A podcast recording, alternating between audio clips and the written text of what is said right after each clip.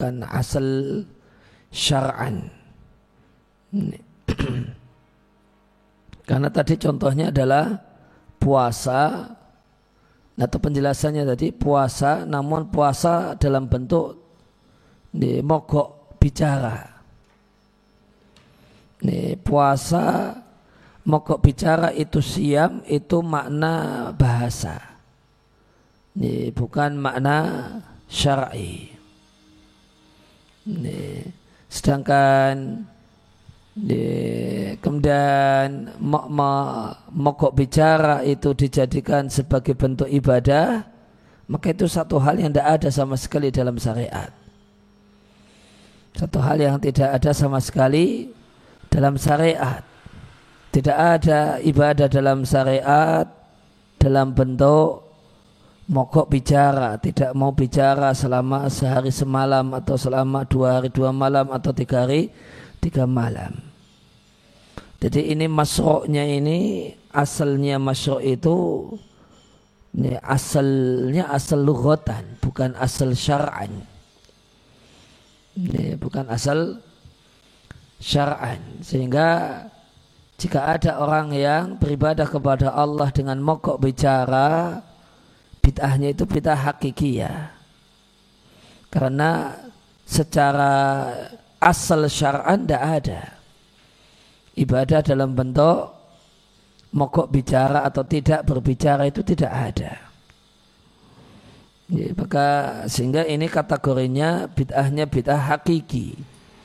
Bukan bid'ah karena aspek aksesoris ibadahnya semacam baca Quran namun caranya tidak benar itu kan bid'ahnya bid'ah idofi. Ya, zikir la ilaha illallah atau subhanallah. Ya, namun tata caranya tidak benar tata caranya mengada-ada. Ini namanya uh, bid'ah idofi. Asalnya masru' karena zikir mengucapkan subhanallah itu masru' namun tata caranya tidak benar nah, ini sehingga bid'ahnya dari sisi aksesorisnya. Sedangkan e, beribadah kepada Allah dalam bentuk mogok bicara itu sama sekali tidak ada syariatnya.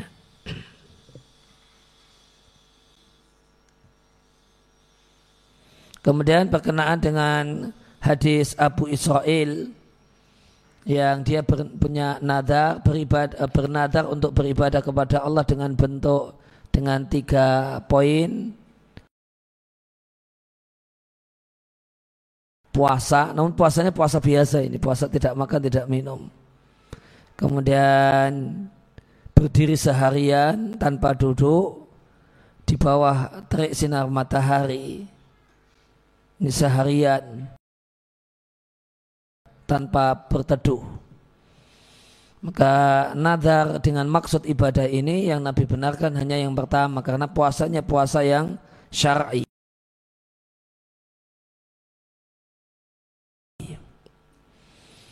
Sedangkan uh, dua poin yang lainnya yang dia jadikan sebagai ibadah oleh Abu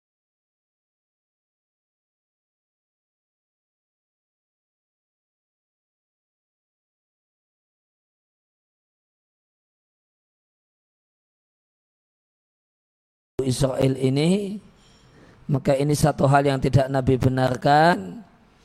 Titik kesalahannya adalah uh, karena ini, dua hal uh, karena yang dilakukan adalah menjadi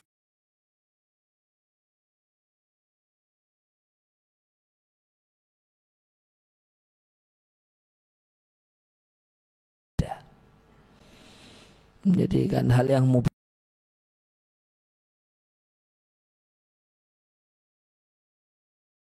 sebagai ibadah.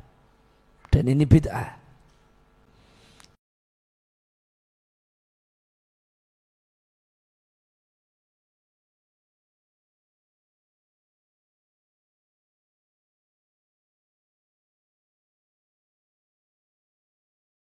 meskipun ada berdiri yang ibadah yaitu berdiri dalam sholat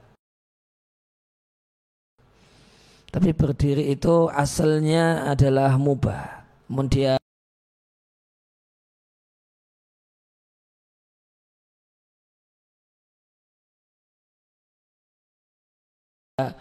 uh, dijadikan sebagai bentuk ibadah kepada Allah Subhanahu wa taala.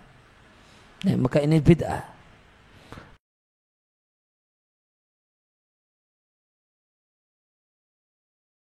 Demikian juga kepanasan, ini kepanasan itu mubah. Tapi ketika ini diniatkan sebagai bentuk cari ganjaran dan pahala dan supaya dekat dengan Allah, maka ini amal ini ibadah yang mengada-ada.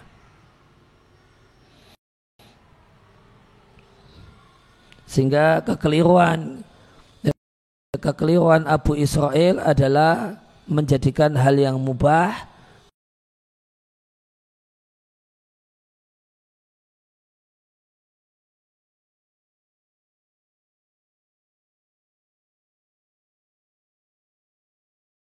Allah Subhanahu wa taala. Karena ibadah karena mubah itu mubah. Ya, mubah itu satu hal yang mubah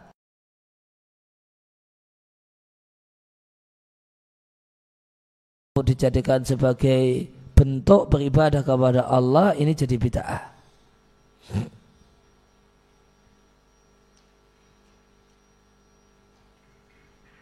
Hmm. Ya, maka contoh yang lainnya misalnya uh, model pakaian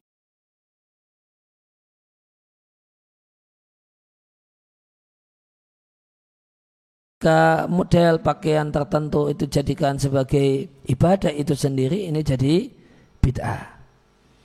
Nah, orang boleh saja pakai de, de pakai baju misalnya batik misalnya. Tapi kalau kemudian memakai batik itu jadikan sebagai ibadah dinilai itu sebagai simbol kesolehan kemudian itu memakainya itu tambah ganjaran kalau puasa sambil pakai baju batik itu ganjarannya lebih besar daripada puasa dalam keadaan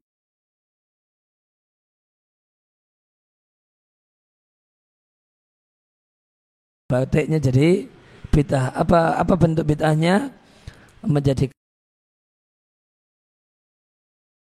hal yang mubah sebagai ibadah itu sendiri.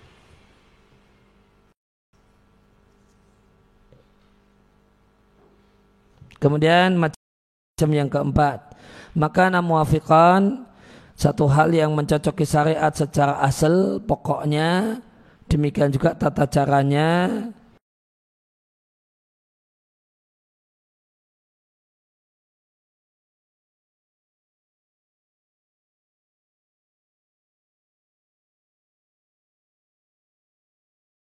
Contohnya, orang yang mengeluarkan kafarah sumpah memberi makan 11 orang miskin padahal harusnya cukup 10 orang miskin. Dan dia niatkan ke 11 nya itu adalah kafar maka tambahan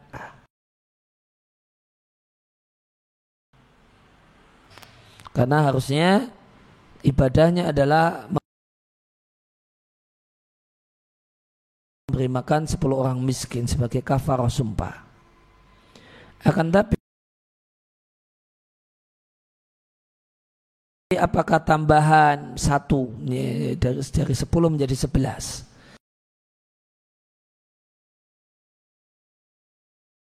Apakah satu tambahan ini membatalkan amal? Maka kami katakan bahasanya tambahan dalam bilangan ibadah itu ada dua macam. Jika amalnya itu berhubungan erat, maka tambahan itu membatalkannya semacam menambahkan rakaat yang kelima. Yang kedua, jika amal itu tidak berhubungan erat, maka asal amal itu sah sebagaimana dalam kasus ini kasus ita'am memberi makan maka 10 orang miskin itu sah sebagai kafarah. Namun tambahan yang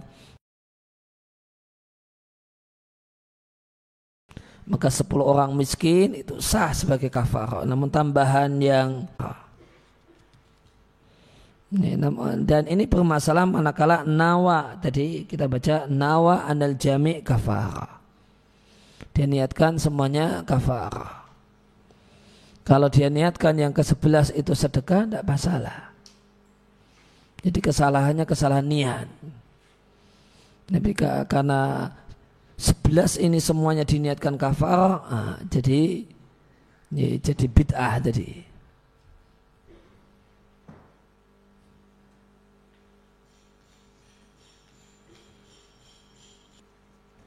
Semisal orang me, ya, orang membayar uh, apa misalnya seorang bayar zakatul fitri untuk dirinya satu kintal. Kalau itu semuanya diniatkan sebagai pembayaran zakatul fitri maka tidak benar. Karena pembayaran zakatul fitri itu satu sok, ya dua setengah atau tiga kilo. Tapi kalau niatnya tiga kilo, niatnya 3 kilo sebagai zakatul fitri dan kelebihannya kilo yang keempat dan seterusnya sampai satu kintal itu sebagai sedekah eh, tidak mengapa. Kemudian yang kelima Aikunal amalu masru'an bi aslihi Satu amal itu Melihat pokoknya dasarnya adalah disyariatkan namun seorang itu menjadikan untuknya dorfan. Dia berikan padanya nih, dorf itu nih, ya, setting ya. Bisa waktu, bisa tempat. Ya, dorf itu bisa zorob zaman, bisa dorof makan. Dalam bahasa Indonesia ya setting tempat atau setting uh, waktu. Bihai tak itu di mana orangnya berkeyakinan. Perhatikan berarti ini berkenaan dengan hati. Ya tak itu patut digaris bawahi. Dia berkeyakinan bahasanya amal tersebut lebih afdal di setting tersebut baik itu contohnya ada orang yang berpuasa pada hari Selasa puasa hari Selasa hukumnya boleh Nah, namanya puasa sunnah mutlak. Asalkan bukan hari yang terlarang, puasa sunnah mutlak boleh. Ini kaidahnya sebagaimana uh, sholat sunnah mutlak. Asal bukan waktu terlarang boleh sholat. Nah, di puasa sunnah mutlak juga asalkan bukan hari terlarang boleh puasa. Apakah Selasa hari terlarang puasa? Tidak. Jadi sehingga boleh saja orang puasa sunnah hari Selasa.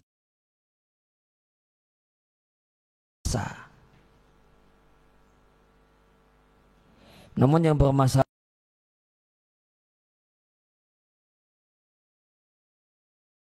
Kemudian dia meyakini keutamaan hari itu. Kenapa? Karena ini, karena selasanya itu selasa legi dan dia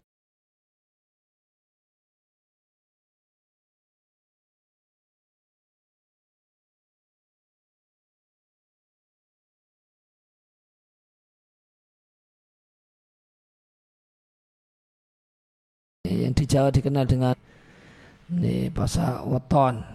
Maka ini kemudian dia anggap ada nilai istimewa, nilai khusus puasa Selasa Legi. Nah, ini ini bid'ah ini. Ini bid'ahnya bid'ah idofiyah. Karena puasanya puasa syar'i, tidak makan, tidak minum. Ini, namun letak, dia letakkan di satu tempat dengan keyakinan tertentu keyakinan kalau itu istimewa padahal syariat tidak mengajarkannya. Contoh yang lainnya adalah orang yang membaca sirah Nabi. Membaca sirah Nabi itu bebas. Ini, waktu kapan saja bisa. Termasuk juga di, membaca sirah Nabi tanggal 12 Rabiul Awal. Itu juga pada dasarnya boleh Karena baca sirah Nabi itu mau tanggal berapa saja boleh. Termasuk tanggal yang boleh ya tanggal 12 Rabiul Awal. Hmm. Ya, maka orang yang membaca sirah Nabi di tanggal 12 Rabiul Awal, sehingga kalau sampai di sini tidak masalah. Orang itu baca surah Nabi tanggal 1 Rabiul Awal, 1 Muharram, tanggal 12 eh, Muharram, tanggal 12 Rabiul Awal, 12 Sofar, semuanya boleh. Namun yang bermasalah mu'taqidan an-nasirata fi hadal yaum laha fadilatun wa maziyatun. Namun mu'taqidan keyakinan kalau membaca sirah di hari ini tanggal 12 Rabiul Awal itu memiliki keistimewaan dan memiliki kelebihan dan keistimewaan. Nah, ini yang bermasalah. Keyakinan ini yang bermasalah. Ini, kalau cuma baca sirah Nabi tanggal 12 tidak bermasalah. Tapi kemudian keyakinan ini ya ini yang bermasalah. Famitslu adalah amali maka amal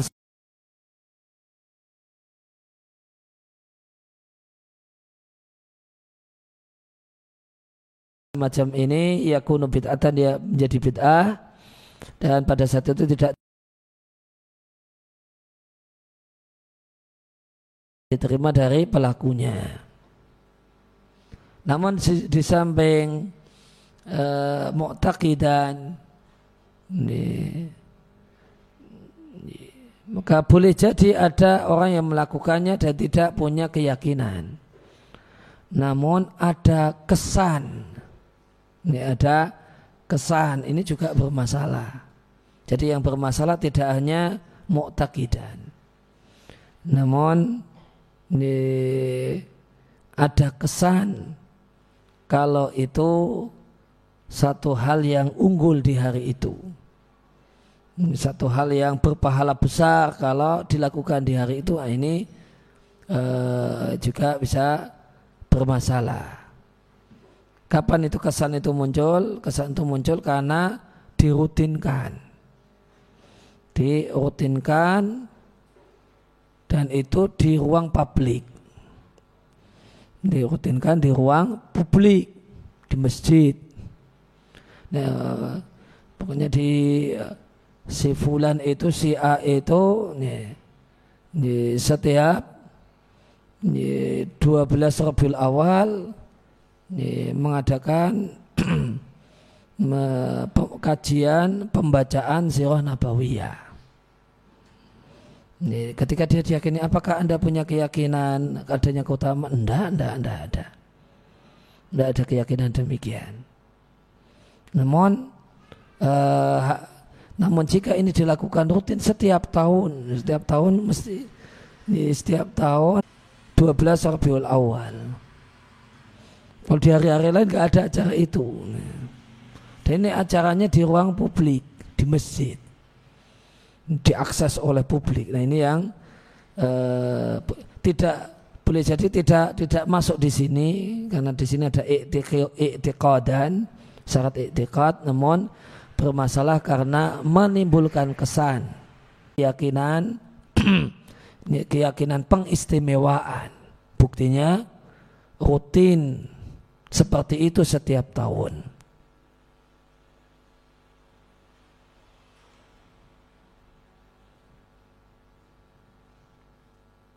Dan ini lebih bermasalah, menimbulkan kesan, menimbulkan kesan berarti kan orang lain. Menimbulkan kesan kan berarti orang lain, orang lain yang punya kesan. Nah, tidak menimbulkan kesan ya kalau itu dia lakukan sendirian baca buku di di kamarnya gitu, seharian.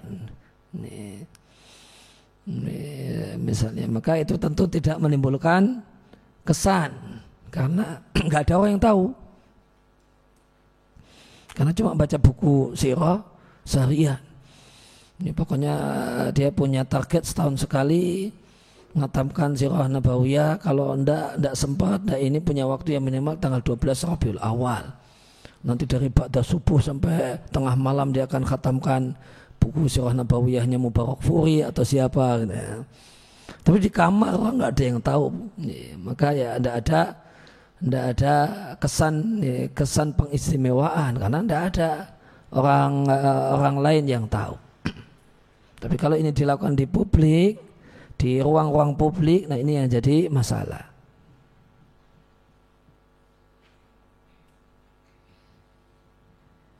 Kemudian waya bekahuna mas'alatun tersisa satu pembahasan yaitu sebagian orang melakukan ibadah dalam bentuk yang terlarang tidak disyariatkan. Maka dalam kondisi itu apakah ibadah itu diterima ataukah tidak? Maka kami katakan hal ini ada dua macam. Macam yang pertama jika uh, jika sifat tersebut di luar zat ibadah maka amalnya sah. Semacam orang yang pergi haji dengan kendaraan hasil merampas atau kendaraan yang haram atau orang berwudu dengan e, biinain dengan melalui wadah air misalnya gayung terbuat dari emas. Fahuna maka di sini perbuatan yang haram adalah menggunakan wadah emas atau menggunakan kendaraan hasil merampas dan dia adalah sesuatu yang mustakil an terlepas dari ibadahnya. Peminta maka dari sini maka ibadahnya sah namun orangnya dapat dosa melakukan perbuatan haram. Perbuatan haramnya menggunakan kendaraan hasil rampasan ini perbuatan haramnya menggunakan wadah terbuat dari emas. Kemudian macam yang kedua, ini sifat dari ibadah tersebut bid'ah atau melanggar syariat dan sifat itu bukan sesuatu yang di luar zat ibadah namun masuk dalam zat ibadah dan menjadi sifat bagi ibadah. Maka pada saat itu orang tersebut dinilai mendekatkan diri kepada Allah dengan sesuatu yang haram. Wa dan mereka para ulama mencontohkan hal ini dengan sholat di tanah hasil rampasan. Ini tanah hasil rampasan. Contoh tanah hasil rampasan kalau di tempat kita adalah orang merampas harta warisan. karena dia anak pertama, kemudian dia menguasai tanah warisan, nggak mau dibagi. Padahal itu hak eh, banyak anak. kemudian eh, maka gimana sholatnya orang itu. Berarti dia sholat di tanah rampasan. Dia muslim. Merampas, menguasai tanah yang bukan haknya. Karena al-ghosbu itu mengambil hak orang lain secara dolim dan terang-terangan. Mengambil hak orang lain secara dolim dan terang-terangan. Di kasus warisan tadi ini terpenuhi untuk disebut ghosbun. Ya, dia terang-terangan bukan mencuri. Kalau mencuri kan sembunyi-sembunyi. Nah ini terang-terangan. Nah, dia e, merampas warisan, kemudian dia juga karena dia seorang muslim juga masih sholat. Ini, ini sholatnya kadang di rumah itu. Nah, sahkah sholat di rumah itu bagi dia? Ini satu hal yang diperselisihkan oleh ulama. Kenapa ini? Apa beda dengan yang pertama? Kalau ini kan e, ada tempat sholat, tempat sholat ini mungkin bagian bisa kita katakan bagian dari e, bagian dari syarat sah sholat itu ada pembahasan tentang bersihnya atau pembahasan tentang sucinya tempat sholat. Mungkin dari sini kemudian dinilai sholat di tanah rampasan ini itu dinilai apa tadi? Dakhilatun fil ibadah. Masuk ke dalam ibadah itu sendiri. Nah maka Famislu dan nau maka jenis ini ulama fikih sepakat pelakunya dosa dan perbuatannya haram. Ini. Akan tetapi apakah dia dapat pahala dengan sholat yang dia kerjakan di tempat ini? Padahal dia berdosa, sholat di situ dia berdosa. Dan apakah sah sholatnya? Ini adalah permasalahan yang diperselisihkan di antara para ulama fikih. Mayoritas ulama fikih berpandangan sholatnya sah. Hanya saja pelaku sholat itu mendapatkan dosa merampas sesuatu yang bukan haknya.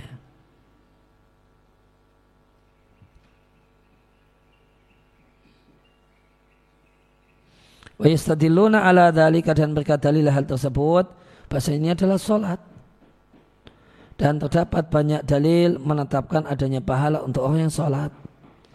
Sedangkan Imam Ahmad berpendapat bahasanya sholat tersebut tidak sah. Ini dan ini pendapat sejumlah tabiin dan mereka beralasan untuk melegalkan pendapat ini dengan sejumlah alasan di antaranya adalah hadis yang kita baca yang kita kaji man amila amalan laisa ali amruna fawaraddun Barang siapa yang melakukan amal yang tidak ada, yang tidak kami ajarkan itu tertolak. Dan sholat di tanah rampasan itu bukanlah satu hal yang diajarkan oleh Islam. Sehingga ditolak oleh Allah Azza wa Jalla. Dan mereka juga beralasan untuk mendukung pendapat ini dengan mengatakan banyak seorang hamba itu berdosa dengan perbuatan ini. Maka bagaimanakah mungkin dia diberi pahala karena satu perbuatan yang dia berdosa karenanya. Mereka juga beralasan bahwasanya bahwasanya di antara syarat sah ibadah adalah niat dan ikhlas dan tidaklah mungkin seorang hamba mendekatkan diri kepada Allah dengan maksiat.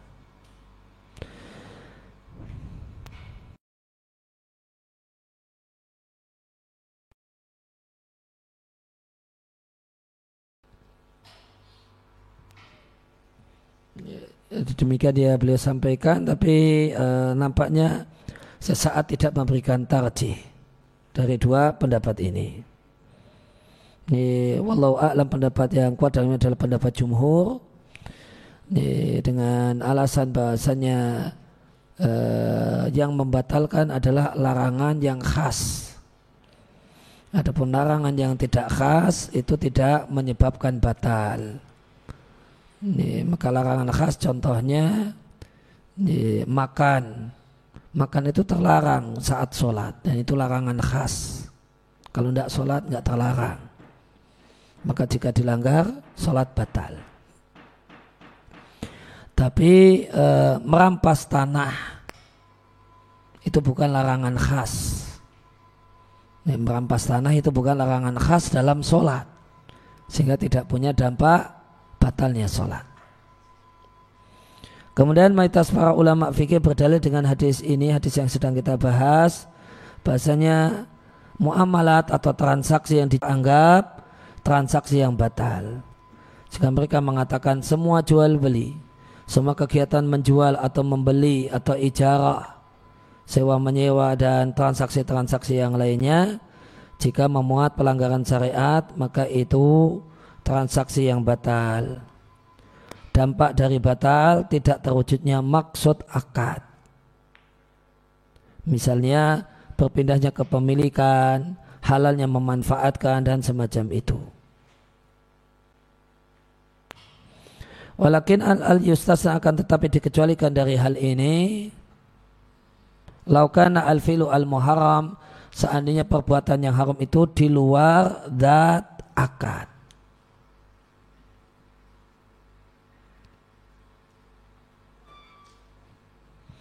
Ya, maka di sini kita jumpai bahasanya uh, minhu itu mencakup dua hal. Ya, minhu itu mencakup al ibadat dan mencakup muamalat.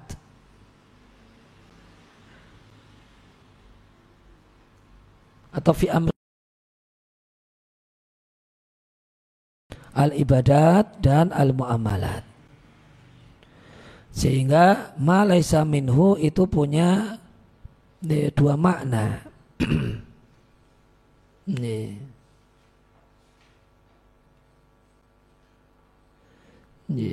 Karena fi amrina itu bisa ibadah, bisa ibadat dan muamalat, maka malaisa minhunya itu ada dua pengertian.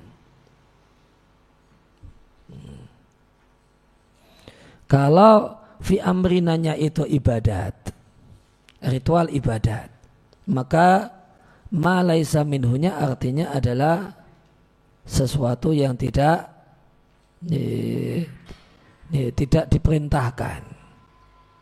Ini sesuatu yang tidak diperintahkan.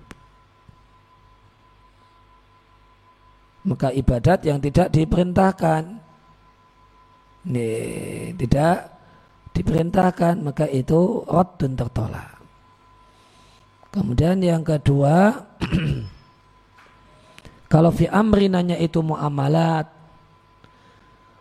kalau fi amrinanya itu muamalat akad transaksi jual beli sewa menyewa dan semacam itu ya, maka nanti malaisa minuhnya ya tidak sama dengan ya, bab sebelumnya Ya, maka malaisa minhunya adalah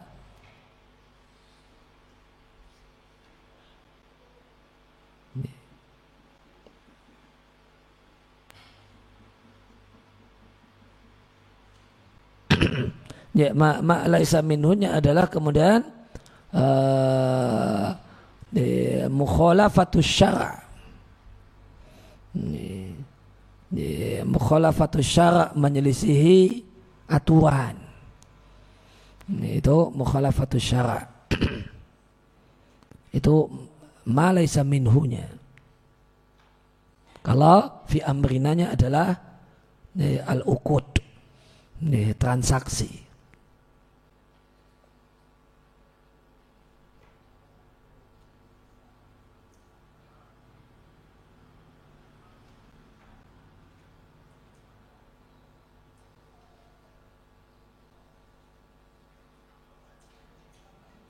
Jadi kalau fi amrinanya itu ibadat, maka malaysa minhunya adalah ne, adamul muafaqah. Ne, maka malaysa minhunya maknanya adalah adamul muafaqatu syara' tidak sesuai dengan syariat. Hmm.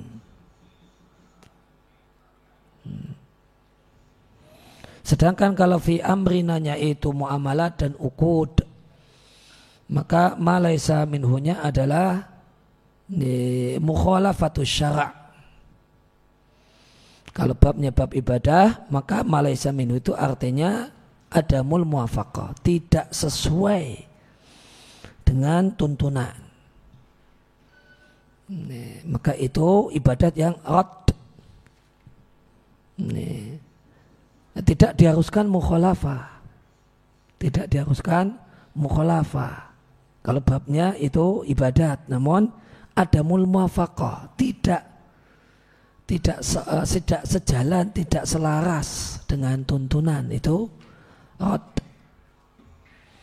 Kemudian yang kedua, kalau fi amrinanya itu adalah akad dan muamalat, jual beli, sewa menyewa. Maka malaisa minhu itu adalah mukhalafatus syara' melanggar ketentuan. Melanggar ketentuan.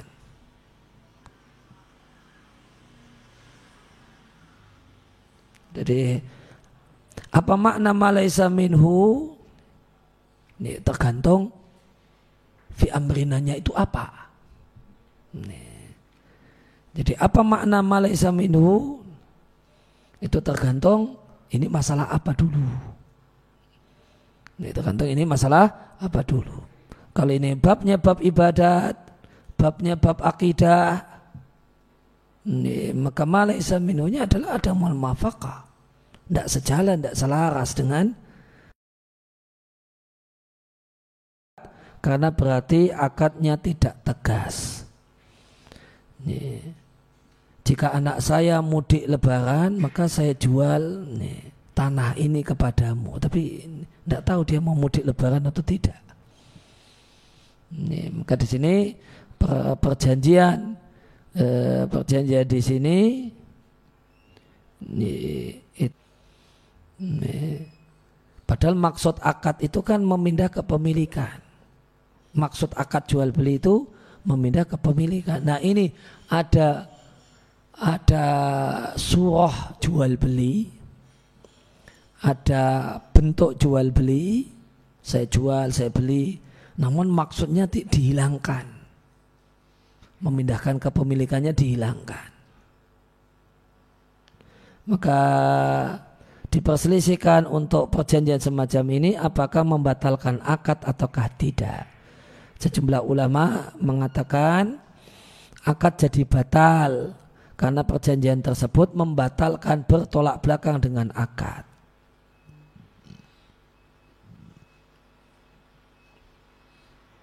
Pendapat yang kedua, kita sahkan akadnya. Hmm, kita sahkan akadnya, namun kita batalkan syaratnya. Wala Allah dan boleh jadi pendapat yang kedua ini yang akwa lebih kuat karena terdapat hadis dari Bunda Aisyah radhiallahu anha beliau membeli barira wastarata alaiha ahluha. Ahluha di sini pemilik barirah yang dulu. Pemilik barirah yang terdahulu mensyaratkan alaiha hanya kembali ke Aisyah.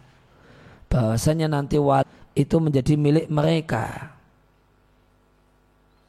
Singkat ceritanya eh, Nabi mensahkan akad wala wala itu jika mantan budak itu meninggal dunia dalam keadaan tidak memiliki ahli waris maka nanti hartanya akan dimiliki oleh pemilik wala dan pemilik wala adalah orang yang memerdekakannya.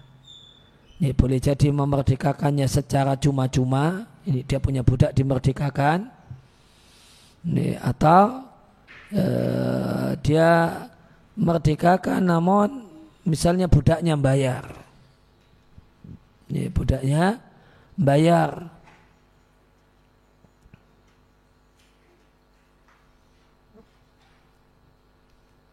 Nah ini ada budak perempuan namanya Barira mau dibeli oleh Aisyah. Rencana Aisyah setelah dibeli mau dimerdekakan. Nah pemilik terdahulu mengatakan saya jual Barira tapi hak walaknya milik saya bukan milik Anda. Padahal status yang memerdekakan adalah Aisyah. Ini, maka klausul perjanjiannya perjanjiannya dan itu tidak manfaat. Iya kan perjanjiannya dan itu tidak ada manfaatnya karena al wala'u liman ittaqa liman liman a'taqa maka itu adalah wala itu hak pihak yang memerdekakan.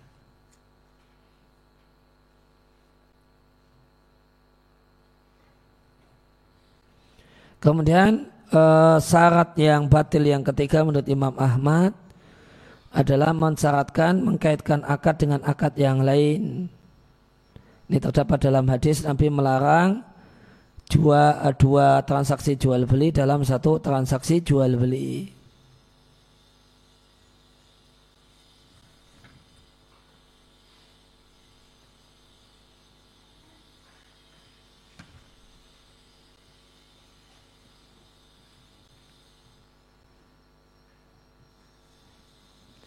Kemudian uh, uh, pembahasan hadis ini adalah sebagian ulama berdalil dengan hadis ini untuk mengatakan bahasan nikah yang menyelisihi ya, ketentuan syariat itu dinilai nikah yang batal. Sehingga jika kita ingin mensahkannya maka harus ada perbaruan akad marotan ukhra akad diulang untuk kedua kalinya. Dan di antara permasalahan yang diambil dari atau diambil dari hadis ini adalah masalah menjatuhkan talak ketika istri dalam kondisi haid. Ini terdapat hadis yang berisi larangan hal tersebut. maka tidak boleh bagi seorang suami menjatuhkan talak pada istrinya ketika istrinya sedang kondisi haid. Akan tetapi apakah talak yang terjadi saat istri haid itu sah? Eh, eh, saat haid apa hukumnya? Empat imam mazhab berpendapat bahasanya talaknya sah. Di samping suami berhak untuk dapat dosa karena dia melanggar ketentuan syariat dalam masalah ini. Pendapat yang kedua, talak yang dijatuhkan saat istri dalam kondisi haid itu tidak layak kok tidak sah. Dan ini adalah salah satu pendapat Imam Ahmad dan ini adalah pendapat sebagian tabi'in dan dikuatkan oleh Syekhul Islam Taimiyah dan sejumlah ulama. Mereka mendalili hal tersebut dengan banyak dalil. Di antaranya adalah hadis dalam bab ini yaitu man amila amalan laisa ali amruna fawaradun maka ini tolak tolak yang laisa alaihi amruna. Maka dia tolak yang tertalak uh, tolak yang tidak sah yang tertolak. Mereka mengatakan talak semacam ini laisa ali amruna tidak kami ajarkan sehingga itu adalah talak yang tertolak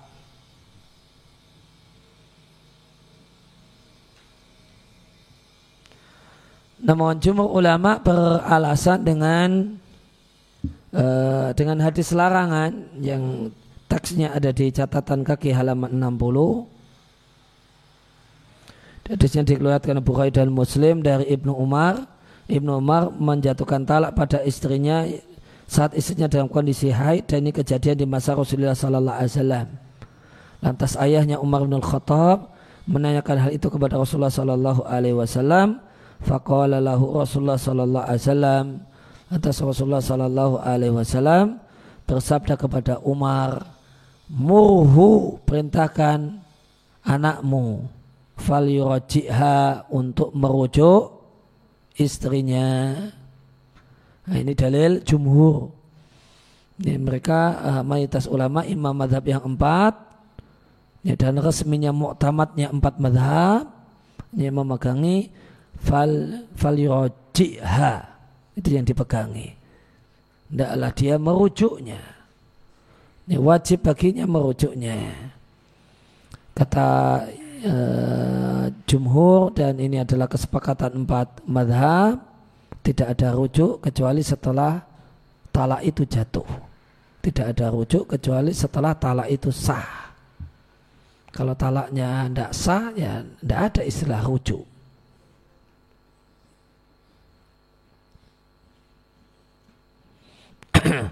Wamislu hada dan semisal ini adalah talak tiga dengan sekali ngomong. Ini, ini, ini menurut Ibnu Taimiyah itu tidak sah sebagai tiga. Alasannya adalah ini talak yang laisa alaihi amruna. Ini adalah talak yang laisa alaihi amruna fawarad. Maka itu tertolak. Dan pendapat Ibn Taimiyah ini ya, menyelisihi bukan hanya jumhur namun menyelisihi jamahir. Ini di antaranya empat madhab ini, yang menyampaikan bahasanya ini, talak kemudian tiga sekaligus ya sah sebagai tiga. Dan perlu diketahui bahasanya di antara sebab Ibnu Taimiyah masuk penjara gara-gara masalah ini. Karena beliau memfatwakan secara terbuka. Kalau talak tiga sekaligus itu jatuhnya sahnya cuma satu. Ini, maka ini, itu kemudian diperkarakan oleh uh, orang-orang yang membenci beliau dan dan, uh, dan beliau masuk penjara gara-gara hal ini. Namun perlu diketahui namun satu hal yang uh, satu hal yang unik ini, ini perkara yang kemudian dulu Ibnu Taimiyah itu disesat-sesatkan karenanya di antaranya talak tiga cuma sekaligus cuma sah satu. Ibn Taimiyah itu disesat-sesatkan karenanya. Ya, bahkan beliau akhirnya masuk penjara karenanya. Ini, itu uh, diadopsi oleh eh, banyak undang-undang pernikahan di negeri-negeri Islam di era modern, di era kontemporer. banyak diadopsi di undang-undang pernikahan. Ini itu, eh, di negeri-negeri Islam. Ini di banyak negeri Islam itu pada mengabdosi pendapat Ibnu Taimiyah. Ini talak tiga sekaligus yang diucapkan oleh seorang suami jatuhnya satu. Ini dari kemudian undang-undang pernikahan Mesir dan seterusnya termasuk Indonesia. Ini termasuk Indonesia.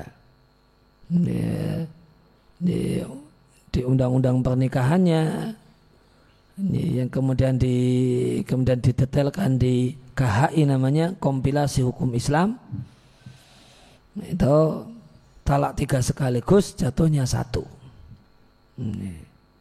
Pakai pendapat Ibnu Taimiyah bukan empat madhab. Ini, bukan empat madhab. Maka satu pendapat yang dulu pernah di satu masa itu sesatnya mengerikan dianggap sangat sesat. Dianggap sangat sesat. Itu bisa-bisanya kemudian uh, dinilai bahasanya yang sesuai dengan kebutuhan masyarakat modern itu pendapat itu. Yang kemudian jadi yang sesuai dengan kebutuhan masyarakat modern ya pendapat yang di masa silam pernah dijadikan satu dinilai sebagai satu hal yang sangat sesat. Itu ini, itu di antara uh, keunikan takdir Allah Subhanahu wa taala ya.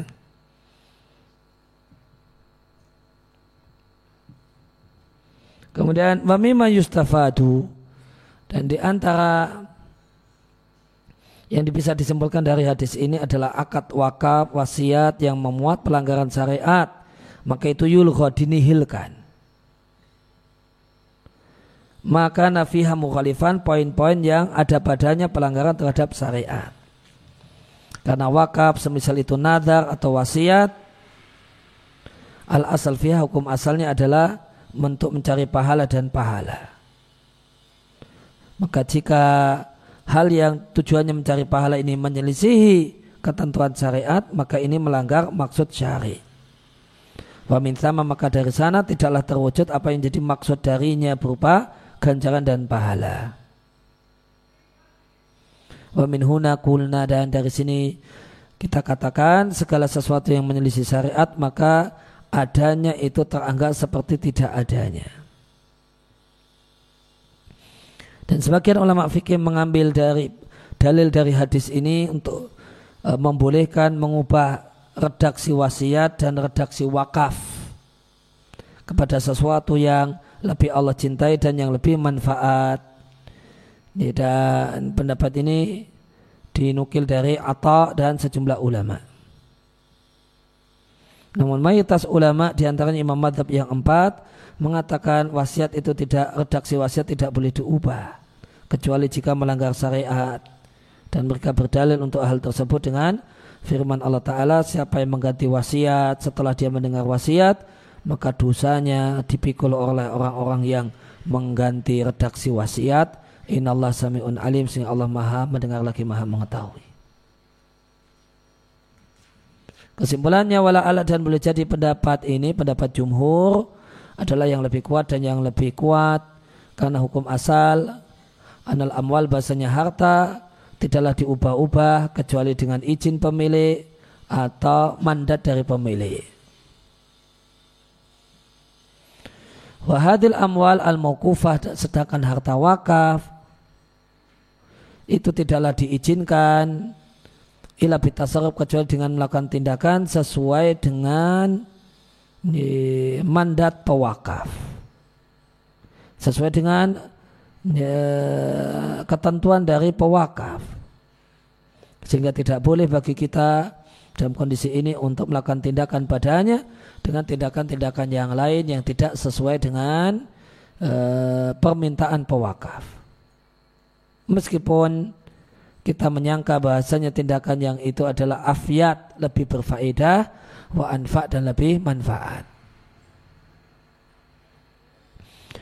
Kemudian hadis yang keenam kalau musannif rahimallahu taala dari An-Nu'man bin Basir radhiyallahu taala anhuma aku mendengar Rasulullah sallallahu alaihi wasallam bersabda Senya halal itu jelas, haram itu jelas dan di antara keduanya adalah perkara-perkara yang tidak jelas kehalalannya. Tidak ada yang mengetahui banyak orang tidak mengetahui kepastian hukumnya. Siapa menjaga dirinya dari hal yang tidak jelas kehalalannya, dia telah bersihkan agamanya dan dia telah bersihkan nama baiknya. Namun siapa yang masuk ke dalam hal yang tidak jelas kehalalannya, sungguh dia masuk ke dalam hal yang haram. Semacam pengembala yang melakukan yang mengembalakan hewan ternaknya di seputar al-hima padang rumput larangan. Maka yusiku segera saja dia akan merumput fihi di padang rumput larangan. Allah ingatlah bahasa Allah ingatlah bahasa setiap raja itu punya daerah larangan. Allah ingatlah bahasanya daerah larangan Allah adalah hal-hal yang Allah haramkan. Allah ingatlah bahasanya sebenarnya di badan ada segumpal daging. Jika dia baik-baiklah badan seluruhnya. Jika dia rusak, seluruh badan itu rusak. Allah ingatlah wahyal qalbu itu adalah hati. Rawahul Bukhari wa Muslim. Diatkan oleh Bukhari dan Muslim. Kalau syarih hafizallahu ta'ala Kandungan dari hadis ini bahasa syariat itu telah jelas rambu-rambunya, telah jelas hukumnya. Itu fi asli pada asalnya. Bafi si hadis ini bahasanya ketidakjelasan itu e, tidaklah terjadi kecuali karena ulah manusia. Kecuali karena sebab dari manusia. Sebabnya boleh jadi kebodohan, dan boleh jadi karena dia tidak mengetahui dalil syariat atau karena dia tidak mau konsultasi dengan ulama syariat yang terpercaya atau semacam itu. Kemudian uh, isi hadis ini hukum syariat dari sudut pandang manusia, bukan dari sudut pandang senyatanya. Kalau sudut pandang senyatanya semuanya sudah bayin, sudah jelas. Halnya jelas, haramnya jelas. Tidak ada yang tidak jelas. Tidak jelas itu sudut pandang manusia. Ini, manusia pelaksana hukum, hukumnya itu sendiri. Maka hukum syariat binisbati linnasi dari sudut pandang pihak manusia. Itu ada tiga macam. Ada yang halalnya jelas, tidak ada kerancuan padanya. Ada yang keharamannya mahdun murni haram. Nanti tidak ada kesamaran padanya dan ada yang ketiga perkara yang tidak jelas. Dan perkara tidak jelas status hukumnya ini tidak dialami oleh semua orang. Perkara yang mustabih yang tidak jelas itu hanya berlaku untuk orang-orang yang tidak mendalam ilmunya. Adapun orang yang mendalam ilmunya, maka hal-hal semacam ini itu bukanlah satu hal yang rancu dan membingungkan. Kemudian hadis ini dalil disyariatkannya wara sikap hati-hati dalam perkara yang ingin dilakukan oleh seseorang. Ketika rancu baginya hukumnya atau membingungkan baginya permasalahan yang ada, tarokah adalah dia tinggalkan hal itu.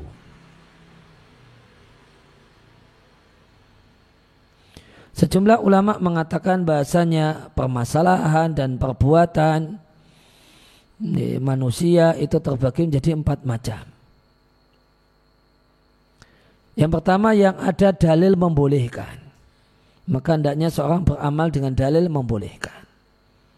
Kemudian perbuatan yang ada dalil mengharamkannya saja. Maka uh, orang hendaknya beramal dengan dalil yang mengharamkan dengan menjauhi perbuatan itu. Yang ketiga, satu perbuatan yang dijumpai padanya dalil yang membolehkan dan dalil yang mengharamkan. Nah, inilah uh, permasalahan yang yang rancu. Dan hukum dalam masalah ini adalah dimenangkan aspek pengharuman menurut mayoritas para ulama. Kemudian macam yang keempat adalah perbuatan yang tidak dijumpai padanya dalil yang membolehkan ataupun dalil yang mengharamkannya. Maka dan minal masail maka masalah atau perbuatan jenis yang keempat ini disikapi dengan menggunakan kaidah hukum asal. Maka jika permasalahan tersebut adalah ritual ibadat, hukum asal ibadat itu tahrim. Hukum asal ibadat adalah haram. Namun jika permasalahan tersebut adalah permasalahan non ritual ibadat atau muamalat, maka hukum asalnya adalah halal dan mubah. Kemudian isi hadis ini syariat telah lengkap. Syariat tidaklah meninggalkan satu pun kecuali syariat telah menjelaskannya dan menjelaskannya. Adapun ketidakjelasan itu adalah kondisi orang, bukan bukan keadaan syariat. Kalau keadaan syariat sudah jelas. Cuma karena ada sebagian orang yang kurang ilmu, akhirnya yang jelas itu menjadi kurang jelas di matanya. Allah Ta'ala berfirman, telah kami turunkan padamu Alkitab, Al-Quran yang tibyanan, menjelaskan segala sesuatu. Dan tidaklah menjelaskan segala sesuatu kalau dia tidak jelas. Wahuda dan petunjuk dan sesuatu tidak tidak akan menjadi petunjuk kalau dia nggak jelas. Sesuatu itu bisa jadi petunjuk kalau dia itu jelas dan rahmah serta kabar gembira bagi kaum muslimin.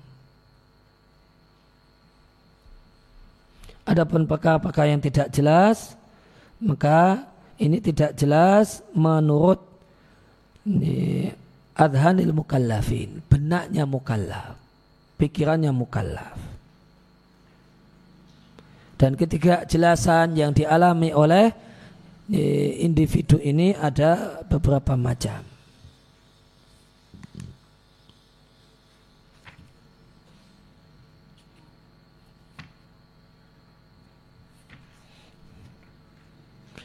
Macam yang pertama, ketidakjelasan yang wakil terjadi disebabkan perselisihan ulama.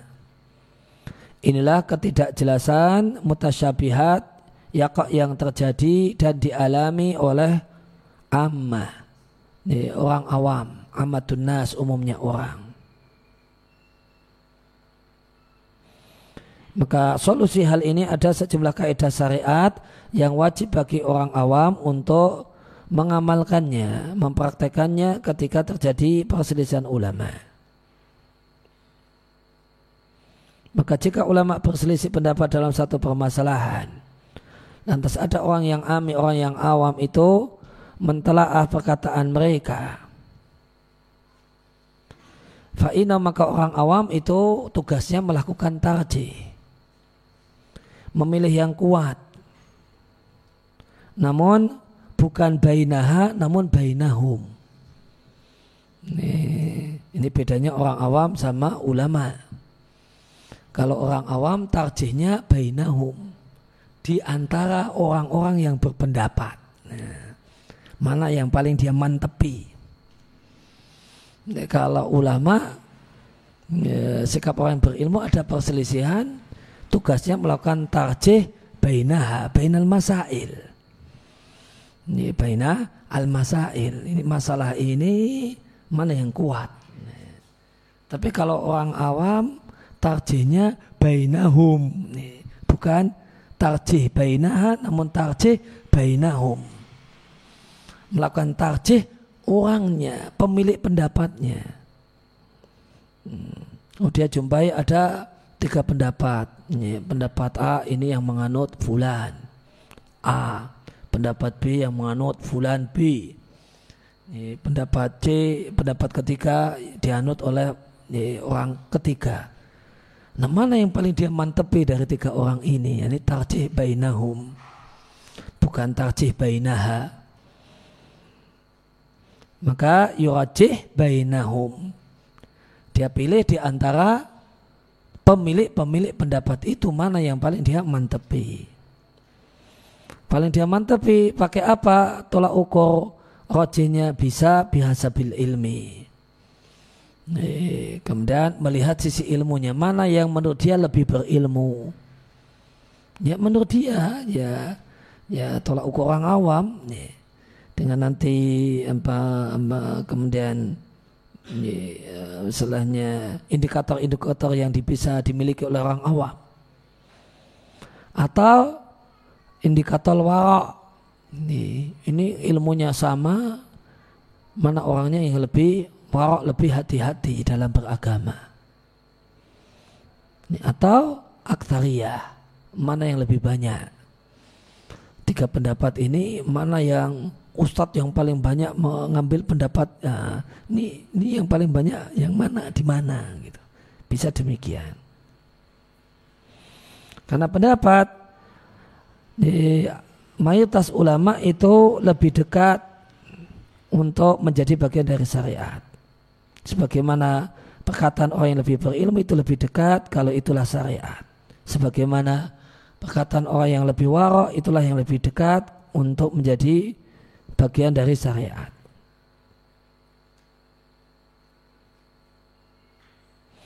Karena seorang itu tidaklah mengikuti pendapat seorang mufti karena mufti itu fulan tidak. Non kewajiban orang awam adalah mengikuti pendapat orang yang berilmu karena dia menyangka bahasanya pendapat inilah yang dekat dengan syariat Allah. Maka jika ulama berselisih, maka yang diharuskan dilakukan oleh orang awam adalah amila bil koroin. Menfungsikan indikator-indikator. Amila di sini terjemahnya menfungsikan. Memfungsikan indikator-indikator yang menunjukkan bahasanya salah satu dari dua pendapat itu lebih dekat menjadi bagian dari syariat Rabbul Alamin.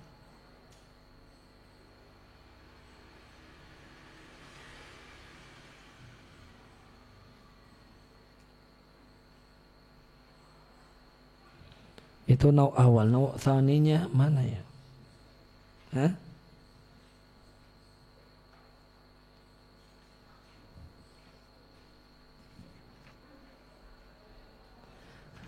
nau saninya harusnya itu mutas kalau tadi nau awal itu mutasyabihat untuk orang awam.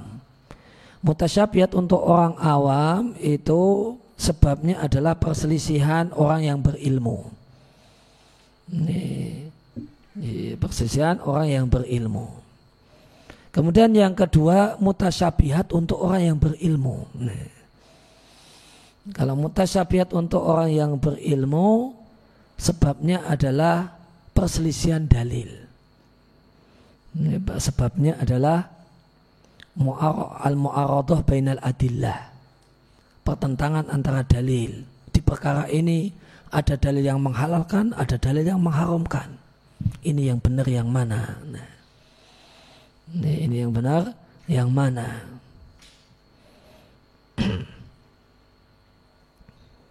Maka di sini di, maka orang yang punya ilmu bisa uh, menilai apa menilai bahasanya sejumlah hal itu mutasyabihat menurutnya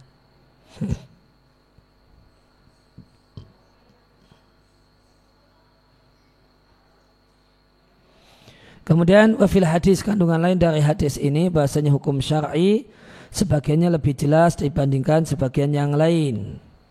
Misalnya hukum-hukum yang disepakati itu tentu lebih jelas daripada hukum yang diperselisihkan.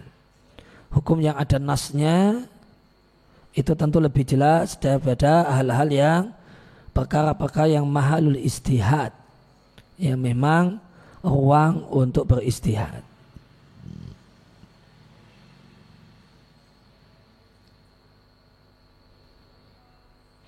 Kemudian fihi isi hadis ini di antara bentuk e, kesamaran adalah bercampurnya halal dan haram di satu tempat. Maka jika tidak terbeba, tidak bisa terbedakan.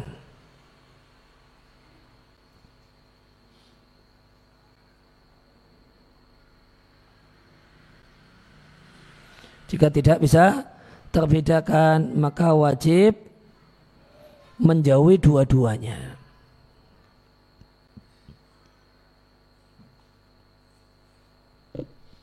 Maka misalnya di sini ada dua ember, ya diketahui salah satunya adalah ember najis, haram untuk dipakai wudhu, ya, haram untuk dipakai untuk berwudhu.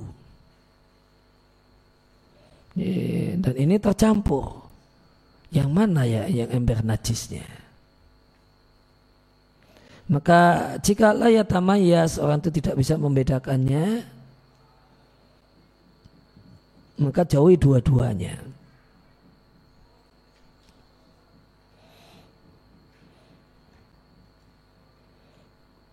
Ya demikian juga misalnya uh, maka diketahui di daerah ini, ini seorang laki-laki mengetahui bahasanya di daerah ini ada ini, salah satu saudara perempuannya persusuan. Namun tidak diketahui yang mana. Tapi yang jelas ada di sini. Nih, yang jelas ada di sini. Nih, maka para ulama mengatakan jika itu sekupnya terbatas, semuanya dijauhi. Jika itu sekupnya terbatas, maka dijauhi. Seorang mengetahui bahasanya ya, di kampung Pogung ini ada nih, saudara perempuannya persusuan nih, gadis Pogung asli nah, itu nih, ada yang saudara persusuannya nih. namun itu daerah-daerah yang terbatas kecil terbatas ya, maka kalau dalam kondisi demikian maka nih, haram bagi laki-laki ini nikah dengan gadis pogung asli. Nah, kalau gadis pogung pendatang berarti beda kan? Tapi dengan catatan skupnya kecil, tidak bisa terbedakan, semuanya dijauhi. Ya, tapi kalau cekupnya uh, sekupnya luas, ya, ya, maka tidak berlaku. Ketentuan ini tidak berlaku. Ya, seorang laki-laki yang mengetahui pokoknya salah satu perempuan di di Yogyakarta di daerah istimewa Yogyakarta sedih itu kan luas banget. Itu salah satunya, cuma salah satunya ada saudara perempuan persusuannya. Tapi tidak tahu di mana. Di DIY itu di Gunung Kidul ataukah kemudian di kota Jogja ataukah di Sleman ataukah di Bantul ataukah di Kulon Progo tidak tahu. Yang jelas salah satu. Nah, maka ini cukup uh, ini cukupnya terlalu luas maka ketentuan ini tidak berlaku malah boleh nikah ya tidak apa-apa nikah ya tidak apa-apa nikah ya, ya tidak kemudian uh, tidak berlaku ketentuan tidak boleh nikah dengan orang Jogja anda gitu. Ya, boleh saja nikah dengan orang Jogja, namun ya siap-siap kalau terjadi hal-hal yang tidak diinginkan. Nah, ternyata sudah nikah, punya anak empat, wah gitu. Uh, ternyata kemudian ditemukan, oh ternyata ini saudara persusuannya. Ya sudah, tidak boleh dilanjut.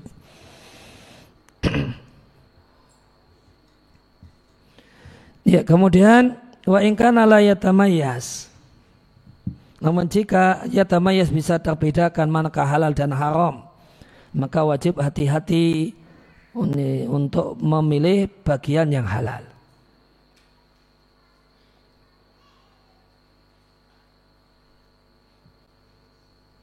Kemudian wafisi hadis ini siapa yang beristihad dalam satu masalah? Kemudian dia beramal dengan istihadnya. Maka tidak mengapa baginya. Li'ano karena dia pada saat itu Qad amila dia telah melakukan Bima jasyar'u bil amal bihi Dengan apa yang diajarkan oleh syariat untuk diamalkan. Dan isi hadis ini disyariatkan menjauhi hal-hal yang subhat dan bahasanya al-ihtiyat hati-hati dalam beramal itu adalah termasuk kurbat termasuk amal ibadah yang mendekatkan seorang kepada Allah Subhanahu wa taala. Dan bahasanya wara itu adalah amal soleh yang seorang itu mendapatkan pahala karenanya.